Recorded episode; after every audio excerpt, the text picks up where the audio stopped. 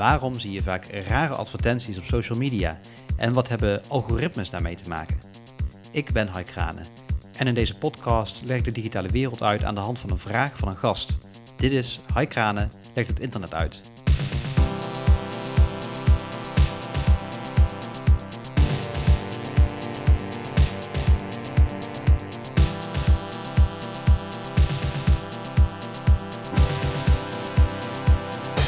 Vraag over de rare advertenties die werd mij gesteld door Wendy.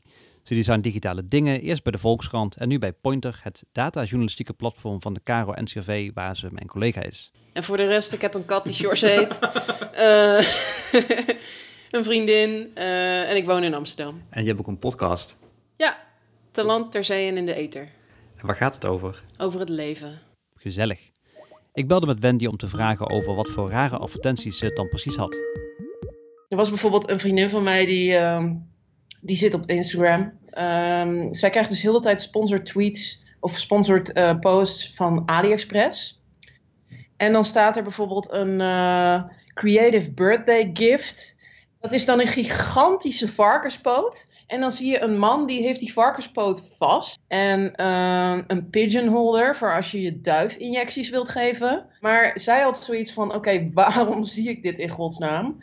En dan zeggen mensen, ja, dat heeft met algoritmes te maken. Eh, je hebt misschien iets gezocht wat hiermee te maken heeft. Maar ik bedoel, dit zijn echt zulke weirde dingen. Ik zocht het uit voor Wendy. En een week later spraken we elkaar weer aan mijn keukentafel voor een stevig gesprek over algoritmes. Alsjeblieft, hier is een algoritme. Een IKEA-kast. Ja, de Billy. Billy. De Billy. Heb je wel eens een IKEA-kast in elkaar gezet? Ja, niet de Billy, maar wel de Expedit. En hoe ging dat?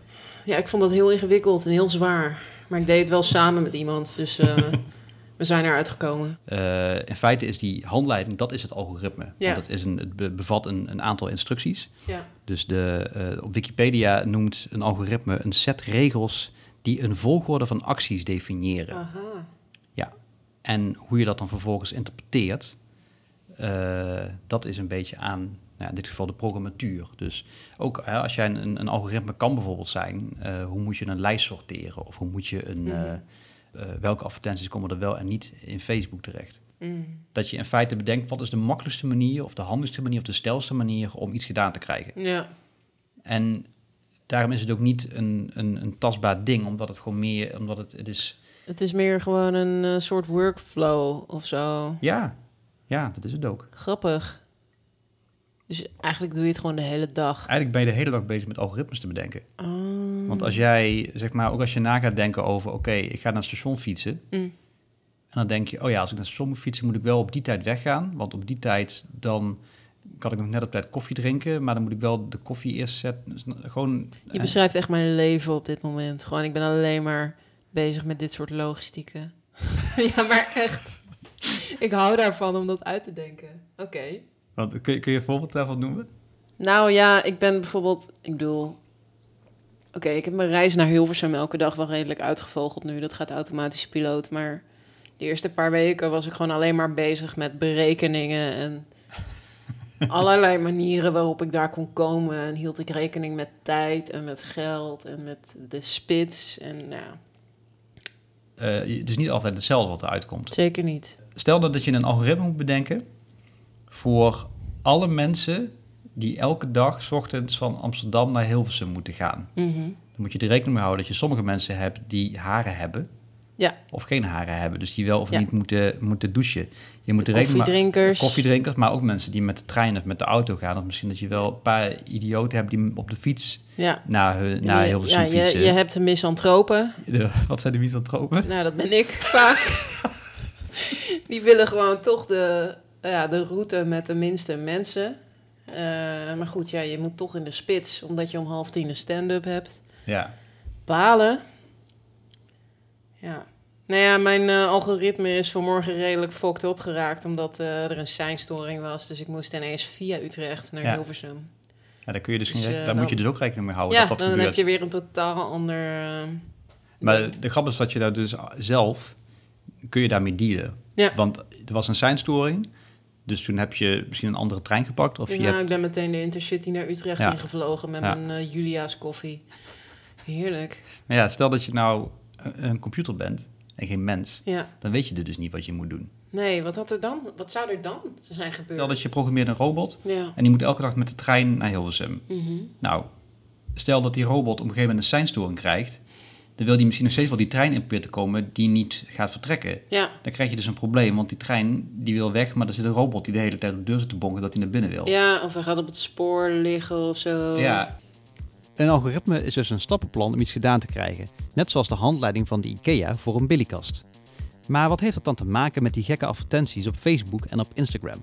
In het geval van de advertenties op Facebook heb je een soort van combinatie van heel veel verschillende dingetjes. Mhm. Die allemaal met elkaar moeten samenwerken om die advertentie aan jou te laten zien. Dat is ook nog een keer per persoon verschillend. Ja. Dus je weet ook niet zo goed, bedoel, wat ik zie in mijn feed is heel anders dan wat jij ziet in jouw feed. Dus voor elke persoon is het ook nog een keer verschillend. Je weet dus ook van tevoren niet wat voor advertentie je gaat krijgen. Ja. Maar eh, is je...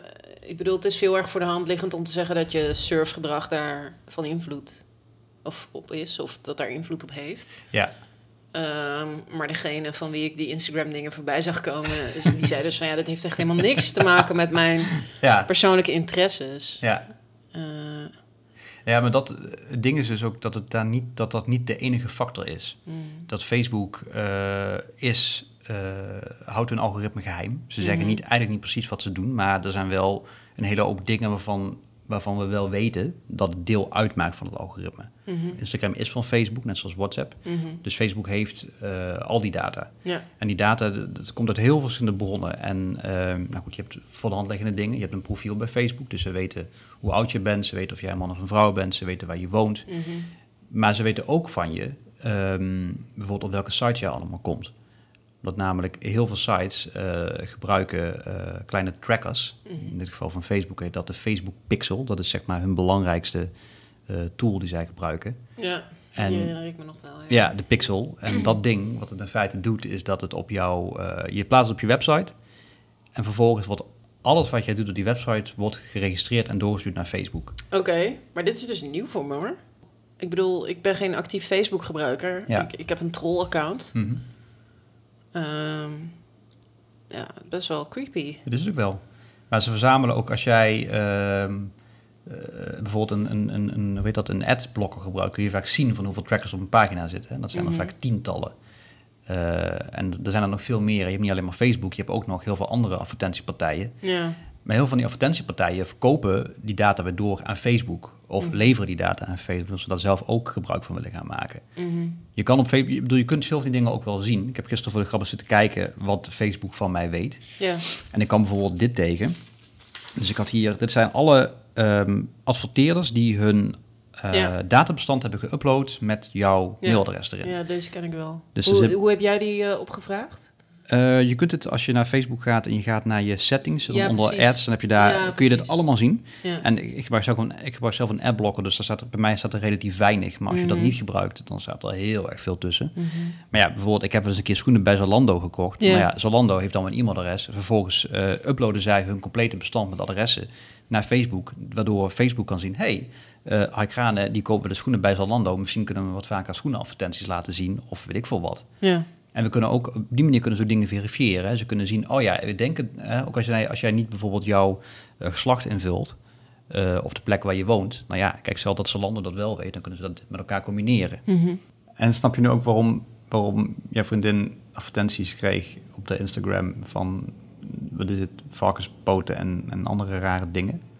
Ja, ik, eh, ik zie wel wat beter in dat dat eh, dus eigenlijk... Ja, het heeft, het heeft met allerlei factoren te maken die, die je gewoon niet weet eigenlijk. Ja, Dus eh, klikgedrag is een, een ding. Maar er zijn allerlei andere dingen mogelijk die we gewoon toch nooit gaan Ja. weten. Ja, nee, dat is ook het ding, dus je weet het ook niet. Je, Ja. je, kunt, het, je kunt het wel een soort van determineren. Van, ja, weet ik veel. Kijk, het zou zelfs kunnen zijn dat niet zij heeft zitten kijken op AliExpress naar rare varkenspoten, maar iemand die zij kent op Facebook dat heeft gedaan. En of het kan ook zijn, kijk, Facebook kan ook bijvoorbeeld zien, oh, jij bent vrienden met die persoon. Mhm. Die persoon heeft net gekeken naar eh, varkenspoten op, Instagram, op, op eh, AliExpress eh, voor een of andere bizarre reden. Ja, En die persoon is ook nog een keer jarig binnen nu en een week. ja.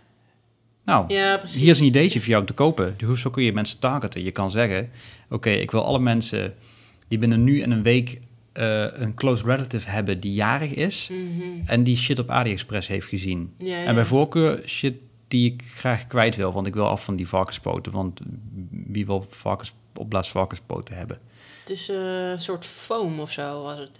Foam? Ja, een Oh, soort... die varkenspoot. Ja, het is geen opblaasvarkenspoot.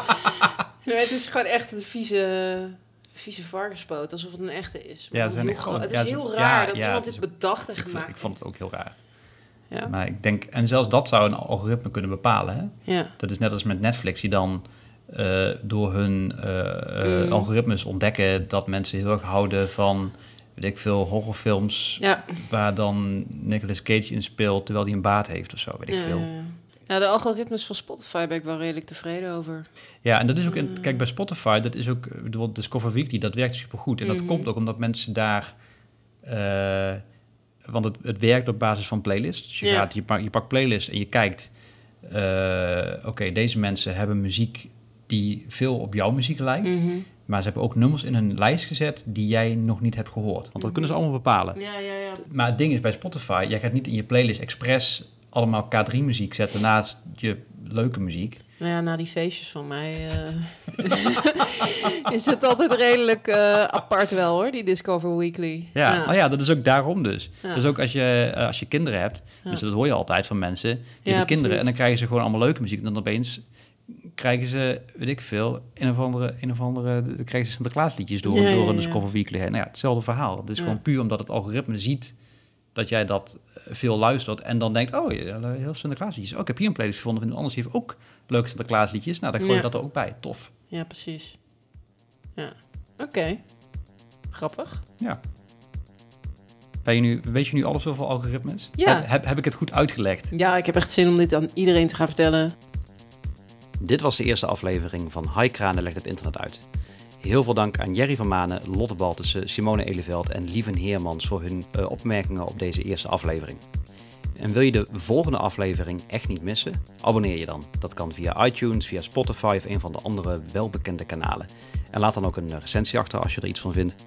En heb je ook een vraag of wil je iets kwijt over deze podcast? Stuur dan een tweet naar @highify of ga naar de website. Dat is highkranen.nl slash podcast. h-a-y-kranen.nl slash podcast.